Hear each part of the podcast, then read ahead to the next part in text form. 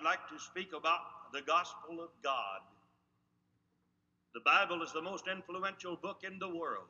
No other writings have ever exerted so much power over mankind, a fact that any impartial observer can easily verify. In the Bible, no book has been more influential for conversion than the Epistle to the Romans. Through it, Augustine was converted, Luther was turned to Christ, and the heart of John Wesley was strangely warmed, as he said. In the history of the church, these were hinge men because of their conversion experience doors swung open wide for New World epochs. Every minister owes much to the book of Romans. Certainly, I've been preaching for many years myself and uh, trying to find some simple solution, a presentation whereby I might present the gospel to people uh, so they could understand it. And I found that in this book of Romans, many key scriptures kept staring me in the face, coming back to mind that when I would be talking to a sinner, I would always use these scriptures. All have sinned and come short of the glory of God. Romans 3:23. The wages of sin is death, but the gift of God is eternal life through Jesus Christ our Lord. Romans 6 and 23. Whosoever shall call upon the name of the Lord shall be saved. Romans 10 and 25. And then this wonderful, wonderful passage of Scripture. I beseech you, therefore, brethren, by the mercies of God, that ye present your bodies a living sacrifice, wholly acceptable unto God, which is your reasonable service.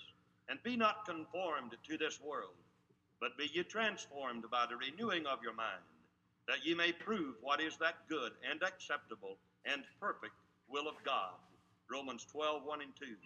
The theme of this great book of Romans is the gospel. My text is a phrase from the first verse of the first chapter that dominates all the rest of the chapter the gospel of God. This appears in verse 9, the gospel of his Son. And later in the chapter, I am ready to preach the gospel. I am not ashamed of the gospel of Christ, for it is the power of God unto salvation to everyone that believeth. Since with this text we are at the beginning of the epistle, let us consider firstly the gospel. Let's consider the authorship of the gospel. Long ago, through his prophets, God had promised his gospel. Through Moses, the Lord had said he would raise up unto the people a prophet like Moses, but greater than Moses.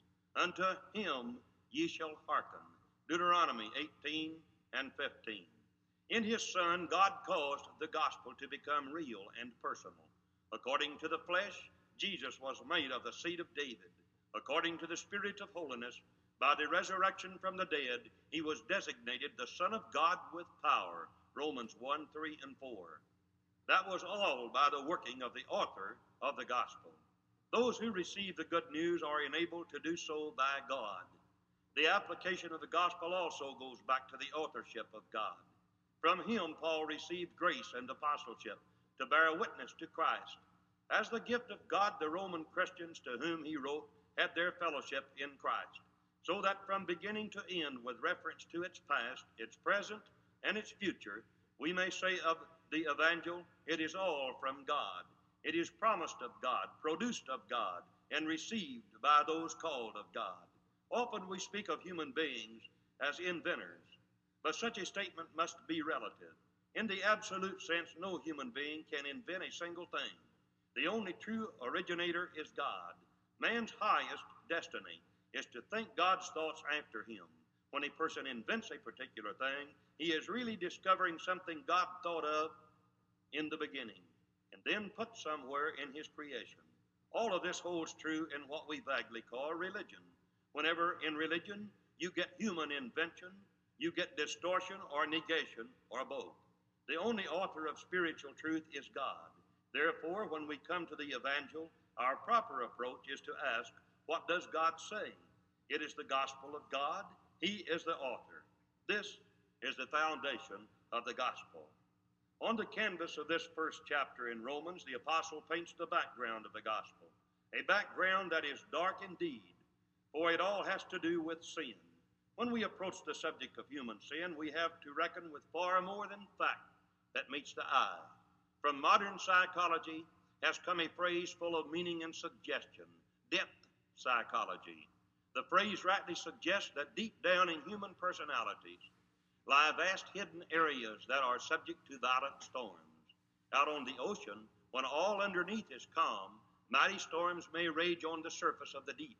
But in matters of human personality and sin, the opposite often holds true.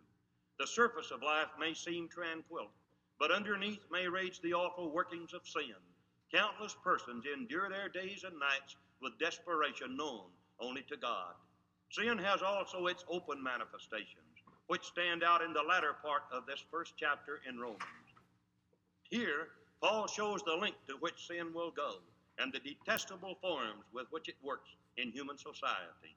He points our gaze to three sorts of basic disturbances that sin causes in mankind in the relationship of man to God, within man himself, and between man and man. The disturbances wrought by sin manifested themselves of old in three ways. One was perverted worship.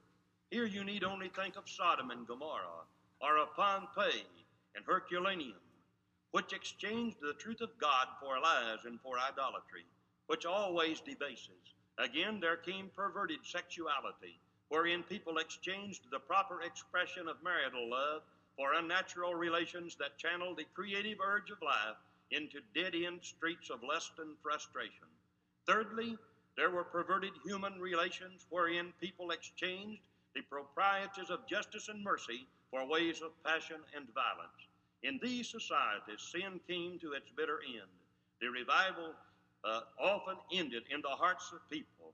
And the Bible sums up such sinners in these words foolish, faithless, heartless, and ruthless. Romans 1 and 31. In that old world where sin went on unrestrained, society lost its head and its heart. The modern world is not better. Have you with shame read a typical magazine article entitled Sweden and Sin? Have you with disgust kept informed about the recent increase of homosexuality in England? Do you read your own newspapers that mirror vices and show how sin breaks out in the open, often with volcanic force? Deep down, where you cannot see it, sin keeps working so terribly that often you can watch its outworking in shattered bodies, shattered nerves, and shattered lives. Does anyone feel that I am overdrawing this picture of sin? If so, I ask you to do this one thing watch yourself. If you are careless about your soul, if you think that all this teaching about the dark background of sin is not relevant to you, watch yourself through these coming years. For if sin is not checked, it always gets worse and worse. It produces a deepening entrenchment of prejudice against God and the things of God, a hardening of the heart, an increased grasping after the grosser things of life. Sin is always sin. In human beings, one by one, and in human society, sin still rages. If Calvin Coolidge were here today, he would gain the impression that we are against sin. And so we are. So is Paul. So is our Lord Jesus Christ. So is God our Father. So is the Holy Spirit. So is every Christian who has any discernment as to the root causes of all the disorders in the world today. In sin lies the dark background of the Christian gospel. Now we come to the top of this gospel, the content of the gospel. In imagination, let us go into a classroom this morning and take a test. Most of you have had a long course in the meaning of Christianity. You have come up through the Sunday school, you have attended many services, and God bless your heart, you have listened to many sermons. Of course, you know what the gospel is. Even so, let each of us take a pencil and a piece of paper we shall imagine that Paul is writing on a blackboard the question that constitutes our test. What is the content of the gospel? The person next to you says to himself, This is easy. Then he begins to write, The gospel is a code, a set of rules. It consists of God's holy requirements. In the Old Testament, these are found in the Ten Commandments. In the New Testament, they stand out in the Sermon on the Mount, especially in the Golden Rule. We are supposed to live up to these requirements to love God and love our fellow men. That's the gospel. When the paper is finished, Paul takes it up, reads it, shakes his head sadly, and marks it with a big zero. Then he says to the writer, You got only to the edge of the gospel. The person on the other side of you has even more confidence. He says to himself, I know that the gospel is more than a code of laws with commandments and requirements. The gospel is a philosophy, it's an ideal, It's the noblest of all teachings. We're to try to aspire toward the realization of the fatherhood of God and the brotherhood of men. We are to follow such slogans as hit your wagon to a star, follow the gleam, and ever onward and upward. That's the content of the gospel. This person, too, has flunked the test. He has reached only the fringe of the gospel. Think about the matter in terms of a church building. It has front steps outside and other steps inside. The building itself may represent the content and heart of the gospel, which is a message of forgiveness and deliverance from sin. The first step may correspond to the law, the requirement of God. The inside steps may represent the ethical ideals that we strive to realize in our content. The front steps are not the church. The inside steps are not the church. The law of God is not the gospel. The ethical ideals are not the gospel. The gospel is the good news of what God has done in His Son, Jesus Christ, to secure us sinners from the power of death and to keep the law of God and to realize the ethical ideals of the Bible. The content of the gospel is Jesus Christ. The inspired record tells of Jesus as made flesh here on earth, living among men, teaching them and doing many mighty works, dying on the cross for our sins and rising again in glory. The gospel is the inspired record of how, when we receive Christ by faith, God accepts us as righteous and says, Now I give you my Holy Spirit with power to keep the Bible law and to realize in your own experience the ethical teachings of Holy Writ. If we know the gospel, we have a threefold responsibility to believe it, to obey it, and to share it with others. When Saul met the living Christ on the road to Damascus, that sinner believed in him and accepted him. Then Saul went forward and obeyed him. And for Saul, that road meant the beginning of God's forgiveness, favor, and power. Thereafter, he could write, I repudiate any righteousness of my own.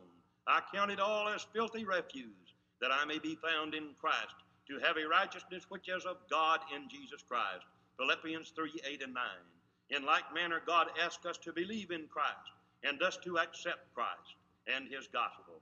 The effectiveness of the good news depends on God, not on you. He says, By faith receive it, believe it through my Son. Obey His word, and you can have my forgiveness, my favor, and my power. Whether you are a Jew or a Greek, wise or unwise, the gospel applies to you. If you have never before clearly understood the gospel, receive it now, this very moment. Through Christ, you are free. Through Christ and His blessed gospel, you are cleansed. Through Christ, and an obedient faith, you are made whole and one with Him. Now live in His power. As Christians, we are also to share the gospel. That is why Paul wished to go to Rome, to Spain, and to regions beyond. He declared, I am a debtor to the gospel. I am ready to preach the gospel. I am not ashamed of the gospel. I've got to go everywhere and tell this good news. You can be free no longer, a slave to Satan, no longer condemned because of your sin. You may also have power all the power you need. It's here for you in Christ. Thus the apostle kept saying, I must tell the whole wide world about the Lord Jesus Christ, about the gospel of God. My friend, if you know and believe the gospel, if you have obeyed the gospel of Jesus, what of this compelling urge, this spirit thing? In a little notebook, do you have a prayer page where you list the names of persons who are not Christians? Persons for whom you pray one by one and to whom you speak about Christ in terms of the gospel? Do you have in your mind and in your hearty prayer page with the names of the unsaved, whom you remember daily in the throne of grace? When did you last speak to someone about the gospel? Not about the law or about the church or about the names or about the ideals, but about the gospel. Or do you clam up whenever you have an opportunity to introduce Jesus Christ as your Savior and your Lord? What is this twofold responsibility? To receive and obey the gospel and to tell others. First, to believe the gospel deep down in your heart, to be begotten through the gospel, the word which is the seed of the gospel, planted in the womb of the heart, and then to come forth in obedience of faith in the new birth and to work for the Lord Jesus Christ. I am a debtor. I am ready. I am not ashamed of the gospel of the Lord Jesus Christ. There are literally teeming thousands of people in the world today hundreds, perhaps thousands in the area of Corinth, Mississippi, who have never experienced a truly converted heart, a truly converted soul. I tell you, my friends, the building does not make a church. The words and descriptions of men do not make a church.